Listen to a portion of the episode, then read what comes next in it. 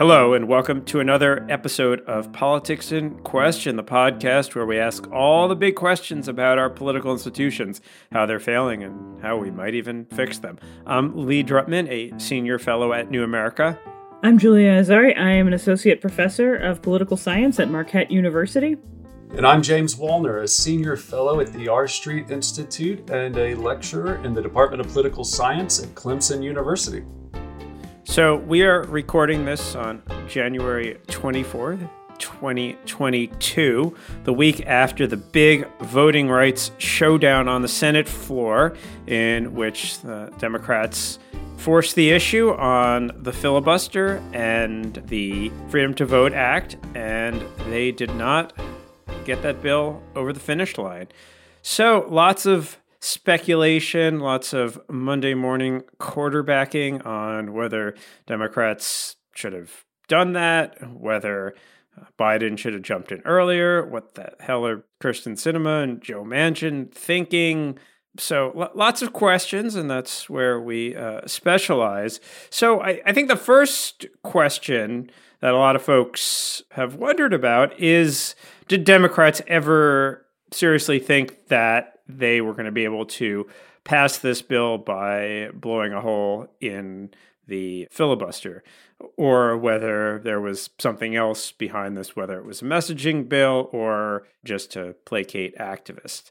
I personally think that there was at least a sliver of a chance that Sinema and Manchin might have come around, or at least Democratic leadership was operating on that premise. But uh, I'm curious what you both think and what are the politics of of bringing a bill like this, Julia. Yeah, so I had a couple of thoughts um, in terms of bringing up a bill like this. And what is your basic messaging bill question? This was interesting. I had this sort of response from a Republican friend last week when I, I was complaining about the media framing of the bill and that it was being framed as just kind of like this was a defeat for Democrats and not really around the substantive stakes. And he said, you know, this wasn't a serious bill. And, you know, maybe that's true, maybe it's not. But even if it wasn't, if it was just a messaging bill, I think that's actually different than the the horse race framing that it's gotten. And so I've been thinking a lot about if this was just a messaging bill, what was it trying to signal? And one of the things that I think I'm somewhat surprised this hasn't gotten more attention, which is that well, the debate among people who are really highly engaged in politics has been very focused on the role of Manchin and Sinema in voting against that bill. It's also worth noting that the Voting Rights Act used to get renewed, for example, by overwhelming bipartisan majorities in Congress as recently as 2005. So, for the entire Republican caucus to vote against it is actually really illustrative of the turn in in partisan politics and in the GOP specifically. And one thing that occurred to me is that while it's quite early for the November midterms, that this is a way for Democrats to have a kind of focal point to point to something the GOP has done to kind of gin up anger and negative partisanship going into November because they're not going to have that motivation of 2018 of Trump in the White House. So, how can they kind of keep their voters?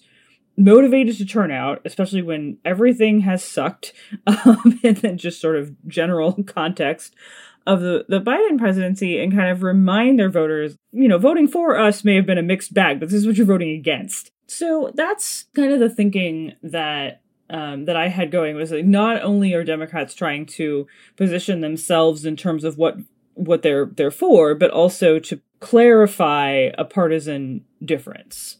Yeah, I think that's right. The whole debate was odd to me because the way in which Democrats went about it suggests to me that they weren't I hate to use the the word serious, but to pick up on what Julia was just saying, that they weren't serious in terms of trying to push it through.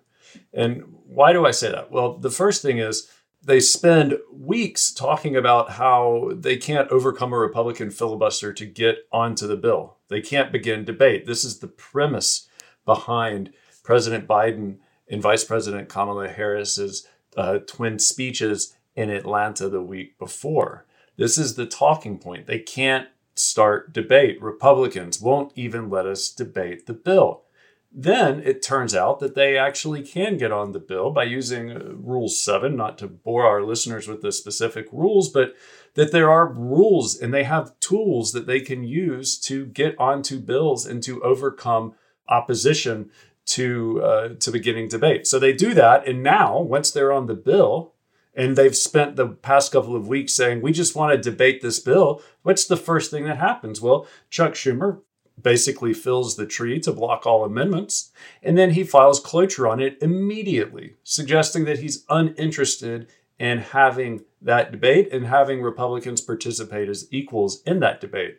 And then when Republicans predictably vote against cloture, and for our listeners who aren't obsessed with the Senate, uh, like I am, cloture takes 60 votes to win debate when a senator otherwise wants to keep speaking. Uh, and they, Democrats don't have 60. And so when the Republicans block cloture, Democrats accuse them of filibustering the bill. And then they try to change the rules. And they say to eliminate the filibuster.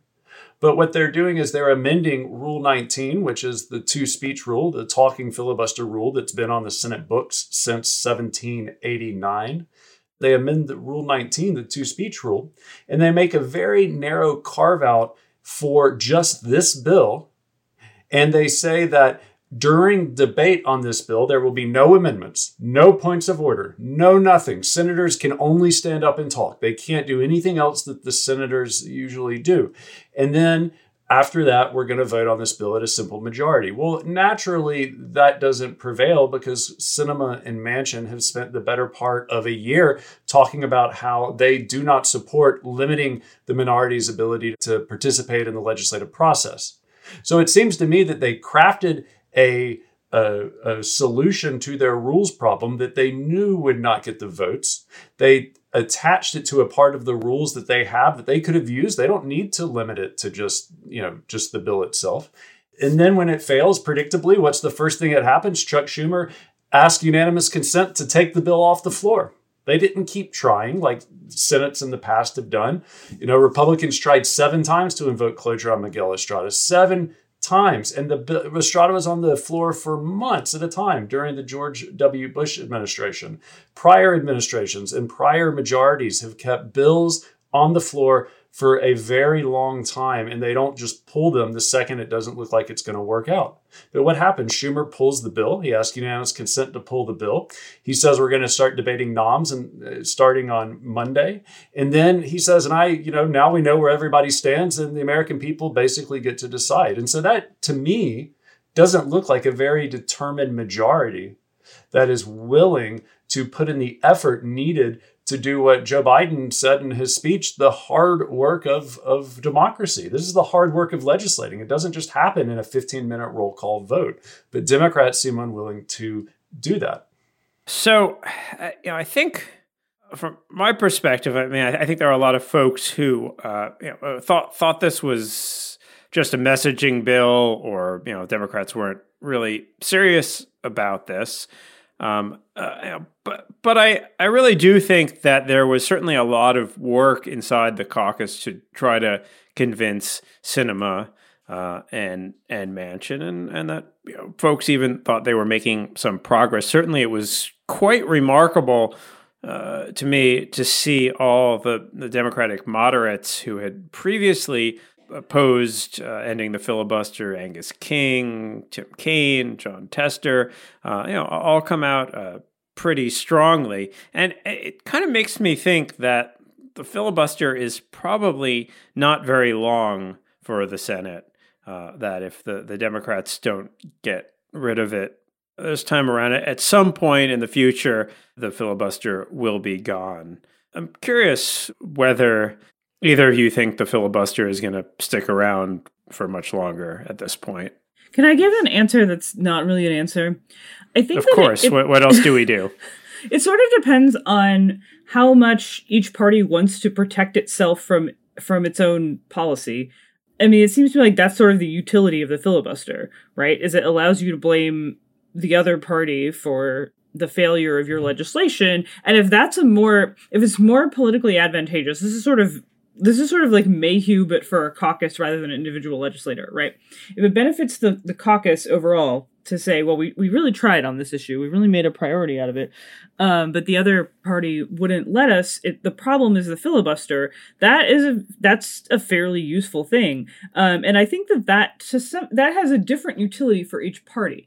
Um, and here I'm gonna like kind of go off on a policy tangent, but it, I doubt it will be the worst tangent in politics and question uh, history, but it will be up there.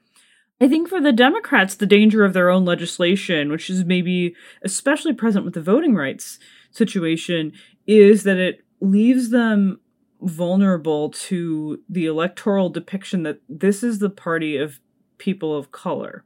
And that is obviously, you know, those types of criticisms have taken different forms over time.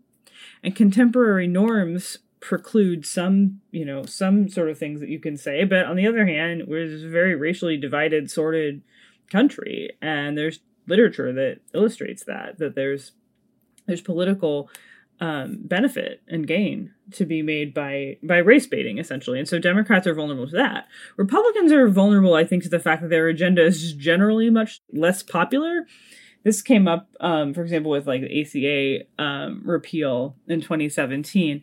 So both parties are sort of vulnerable, right? I think in some ways our politics is is we have two minority parties, um, and so if you have a filibuster, that's advantageous. The other thing is the electoral piece of it, and that's where I think things get really messy because you know what are the what are the realistic odds of either party having a true filibuster proof majority, I think pretty low for both parties.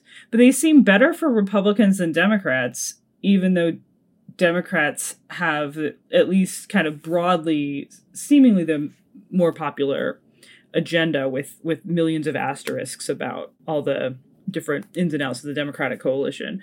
So that's you know that's kind of the the politics that I see of it. But I think you're right. I think that part of what's happened now is it's hard to defend the filibuster on its sort of on on its merits in some ways. I think the notion of minority rule has become more prevalent than you know minority protection of minority rights, um, which was maybe the previous filibuster conversation. I think you're starting to see people move away from what the filibuster, you know, what it signifies and what the what the kind of principled argument for it would be. So that's my that's my non prediction. James, uh, if Republicans have the trifecta in 2025, are they going to keep the filibuster? Well, I think it just depends on what the filibuster, as we understand it, is blocking. Because it's not like we have intense feelings about the rules per se, it's what the rules allow us to do or don't allow us to do. But I want to kind of go back though to the premise here and say this isn't about ending the filibuster at least what democrats did last week i'm sitting here i'm looking at a picture of the of um, Schumer's uh, point of order. First of all, it's a carve out. It's a carve out for this one bill, period. Number one. And number two, it and this is picks up on the carve out for debt ceiling legislation, which was a carve out for a class of legislation. So this is like kind of a slightly different carve out, if you will. Then this he makes this is it's a very curious way that Schumer tries to go about doing this, and he makes a point of order, and he says that further no amendments motions, or points of order be in order. So, literally, senators can't make any motions, they can't offer any amendments, and they can't even raise a point of order if they think that something has violated the Senate's rules or precedents. That is draconian. That is a martial law type rule in the Senate that I think is truly unprecedented. And what's remarkable about this is that it's just for this one bill. And if this were to have passed, then well, you know, in the future they can we still have the filibuster, but then the majority can say, well, this other bill is really important too. We should do it for this bill. And I firmly believe that both parties approach this filibuster question in the same way.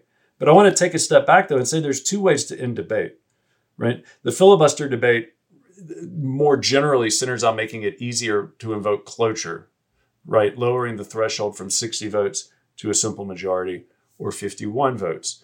That's just one way that you can end debate in the Senate. And like I mentioned before, there's this rule, Rule 19, that the Democrats acknowledged when they tried to do their rules change because they tried to narrow it. They acknowledged it exists.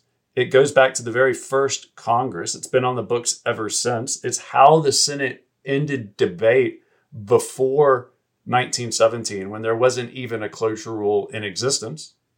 And senators have used it even since then. I mean, one of the things that comes to mind here is the 16 pages of the congressional record on September 25th, 1986, that Robert Byrd and other senators spend debating whether or not the presiding officer's ruling that Senator Hollings from South Carolina suggesting the absence of a quorum counts as a speech. Read, if you read these 16 pages, first of all, they're fascinating. And then you compare that to the level of procedural discourse on the Senate floor today. It's like they're two different bodies. It's like they're not even the same. Like one is basically in kindergarten and the other one is like the, the Senate. And what I find really remarkable about this is that the senators are just simply and flat out unwilling to use the rules that they have at their disposal to do the things that they say they want to do. And this is really remarkable. And I think it goes back to what Julia was saying at the beginning. I mean, something has changed in our politics because, yes, this has always been the case that, that senators will, will say and politicians will say one thing and do another. But it is on a sustained basis, day in and day out, the one thing that you can count on is that the United States Senate they will not do what United States senators say they are trying to do. And I think that really gets to the core of the dysfunction in our politics today. So I want to bring this back to the substance of the uh, voting rights uh, legislation for a second, and you know, the the broader debate over whether this is truly a careening moment for our democracy, and that if Democrats don't pass this bill, it will be uh, effectively a slide into uh, minority rule given what Republicans are doing in a bunch of state legislatures, which is, you know, a, a view that I've been on the record expressing. I mean, I, I am deeply worried about the uh, way in which the, the rules of our democracy are are changing. But you know, at an even deeper level, I'm incredibly concerned that the basic rules of, of our democracy have become just totally partisan. And so here's what I'm wondering Would it have been possible, do either of you think, for there to be a uh, bipartisan voting rights bill if that had been the, the, the objection or, or the objective? And is it possible still? There's some talk about doing uh, uh, the Electoral Count Act. Are there do do the politics right now make it so hard to agree on any rules changes on a on a bipartisan basis? Just curious how you all see the partisanship of voting rights and electoral rules.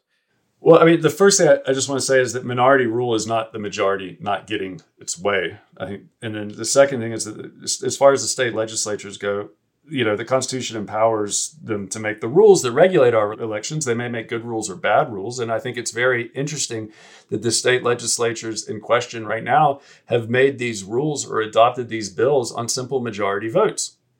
Right. And this is another very interesting thing. It's like simple majority rule or simple majority decision making in the Senate is is like a is the great thing but it's a terrible thing when it happens in other legislatures, when those legislatures use the power that the Constitution gives them. So I think procedurally, we got a lot of kind of crossed wires, and it's it's very hard to untangle what the consistent procedural position is, which I think is probably par for the course. But as far as bipartisanship goes, you know, it really emerges out of the struggle it emerges out of the effort to pass legislation.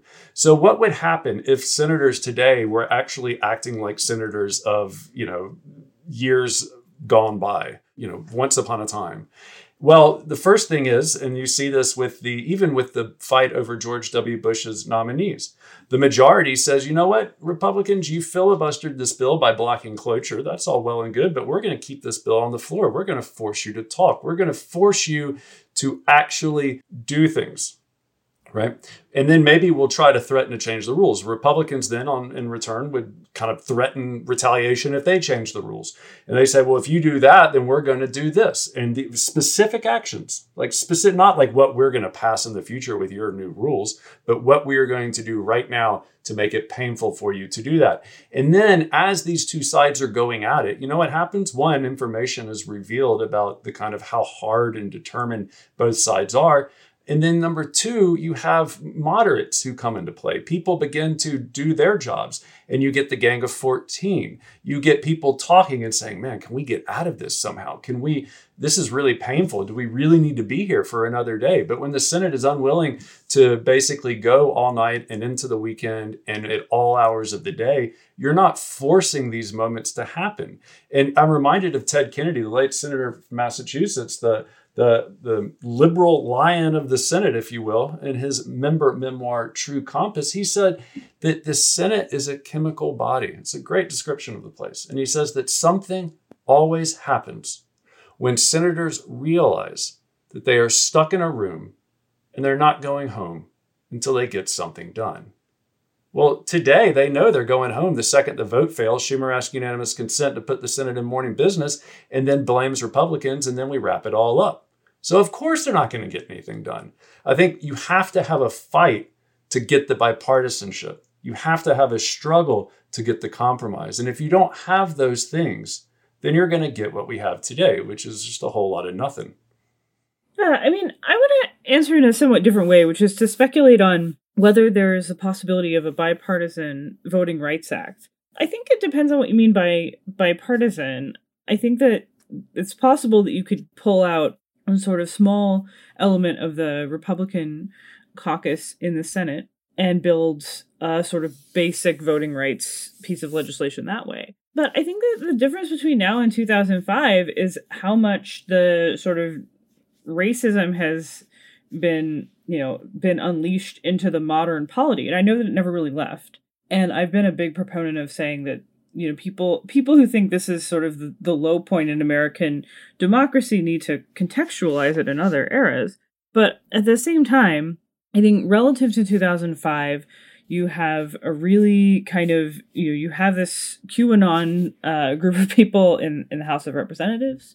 You have the sort of unleashing of of Trumpism. You have the unleashing of right wing radical white supremacist extremism of different sorts. And that makes it, I think, the, the politics of the voting right bill really tricky because you have these extreme groups and then kind of like emanating out onto the fringes a lot of this rhetoric that's made its way into more mainstream Republican discourse about who should be voting and how voting should work and basically whether there's voter fraud. Like there's a lot of widespread misinformation there. And I think the other way to, that I've been thinking about it, and I went on on record in a, a, panel discussion last week saying this, is that I actually think on the left that this has also been misframed. And that the framing around voting rights bills isn't about, well, will this save American democracy or not?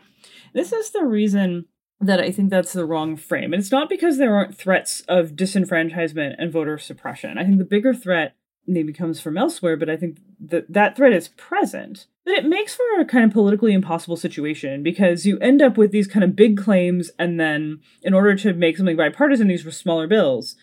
And I think the real the real issue and the real frame for voting rights isn't the fear of that absent a voting rights bill that American democracy is in jeopardy. The the correct frame is you can't be a democracy without protecting everyone's individual right to vote and to think of it more like individual civil rights right? If somebody is the victim of illegal dis- discrimination and violation of, of the civil rights act or of you know some other basic understanding of civil rights we don't talk about that in systemic terms. We talk about that in individual terms.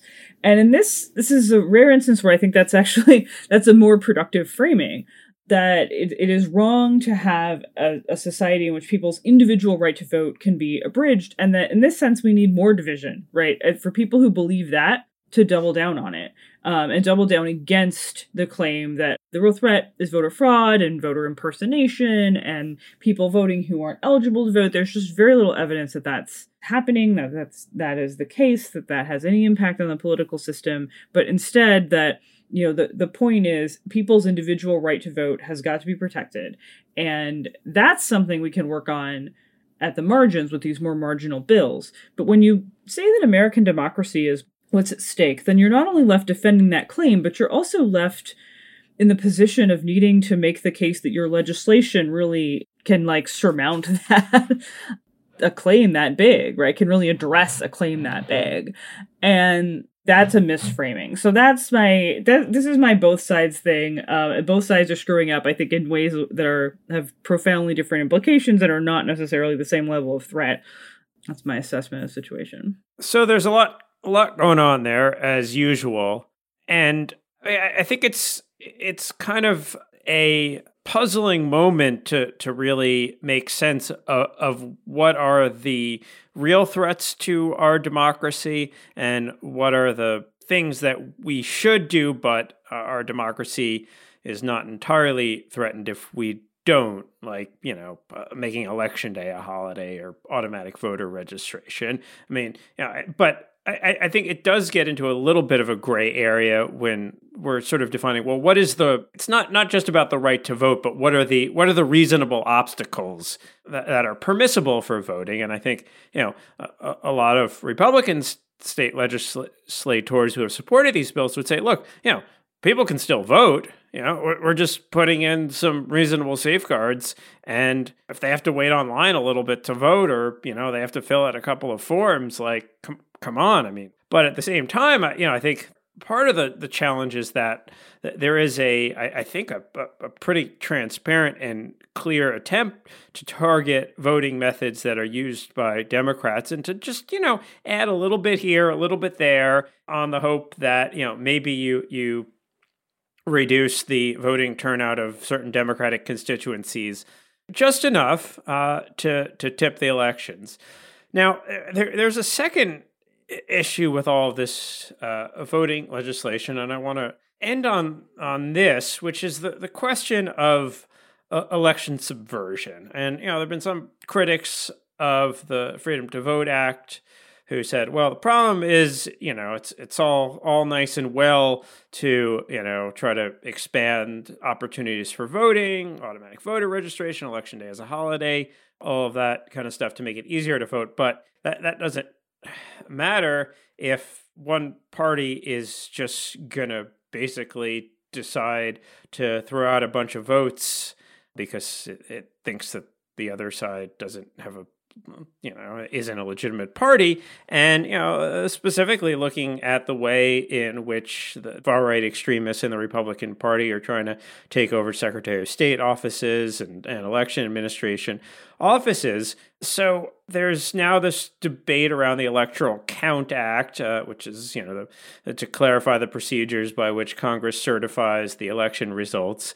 And, you know, I'm, I'm all for clarifying it, but I'm just not sure what the specific procedures ought to be if you give more power to uh, Congress.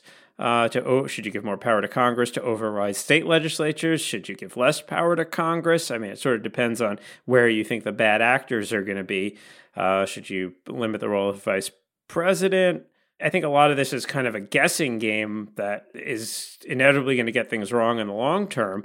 But the, the deeper problem is really that you have a lot of folks running for office and taking over election administration uh, with a, a fundamental anti-democratic or basically the idea that that if, if their party doesn't win something must be wrong.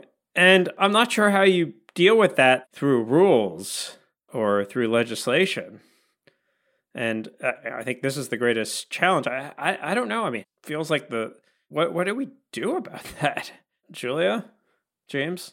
Yeah, I mean, I think it's a very reasonable frustration that you have here because you know rules when you think of them as constraining somebody it implies that there's a higher power that has the power to constrain and i you know i think when we think about our politics and rules in our politics and self-government in general the rules aren't constraints so much as they are leverage they're the ability to kind of participate in the process because ultimately the people are sovereign. And you know, this I think there's a lot to be learned from the effort at the end of the 19th, beginning of the 20th century to reform election regulations, to put uh, hurdles uh, in um, from progressives for you know you can't do same day registration. You have to be a citizen to vote. You can't just promise that you're going to be a citizen.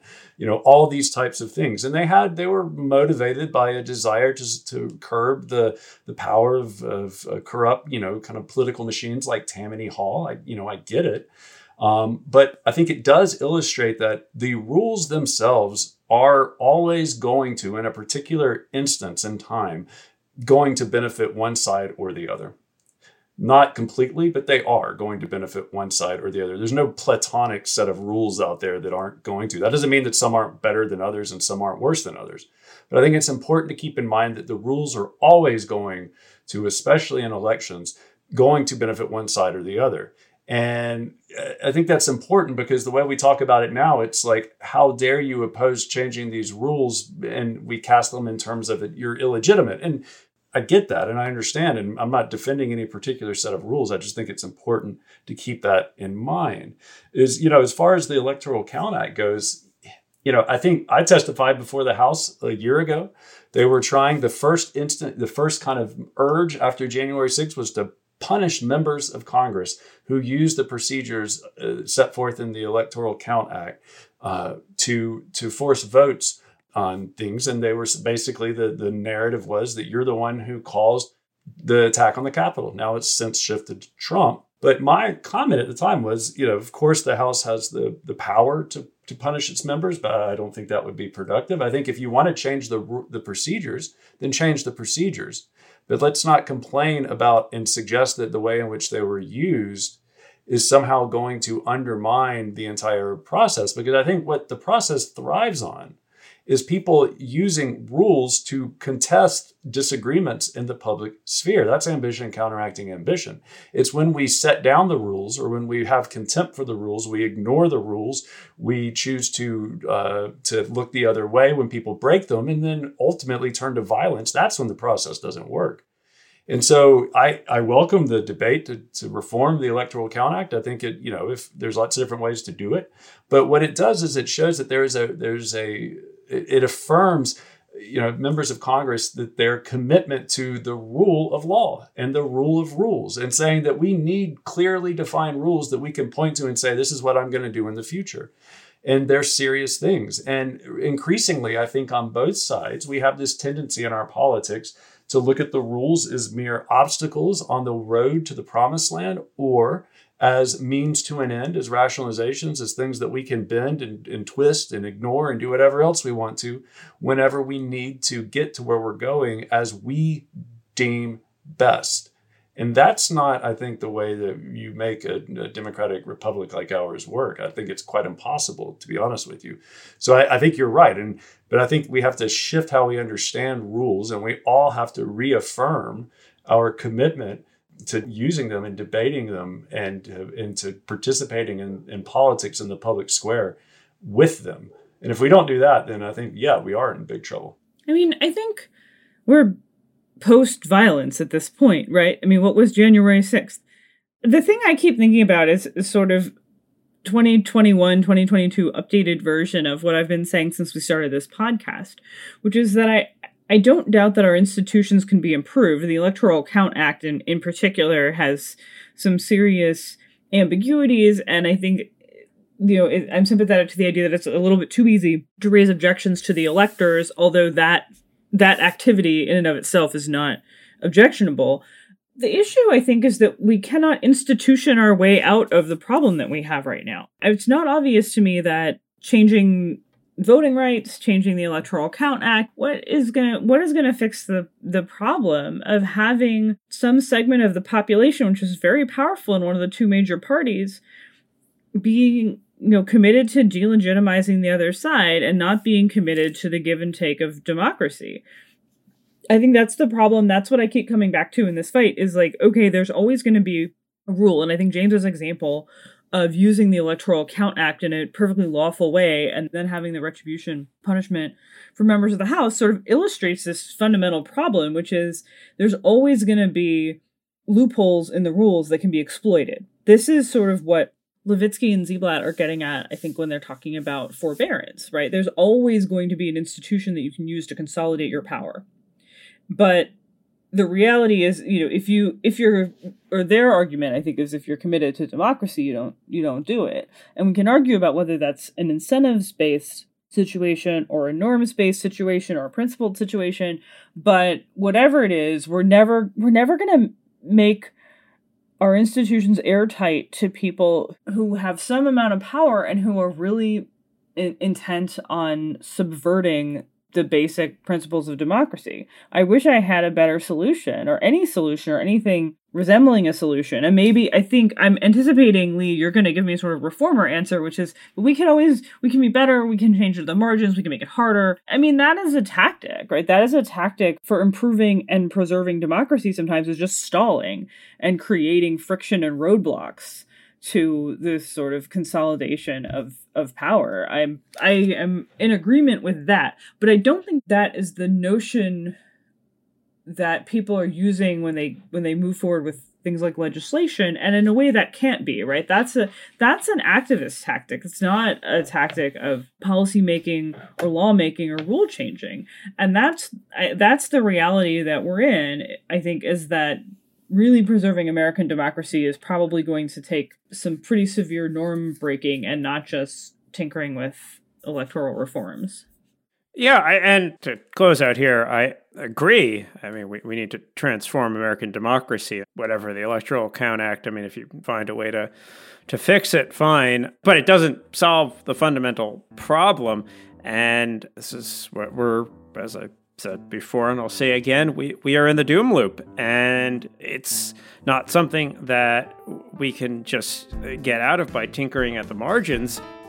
We keep, uh, you know, expecting our political actors to act differently when the system is fundamentally broken. We need to change the fundamental rules of the system, and so that's that's uh, another episode of Politics in Question. We'll leave it there. Thank you for listening to Politics in Question. The show is a joint production of New America and the R Street Institute, and our producers are Shannon Lynch and Jason Stewart. Theme music was composed by yours truly.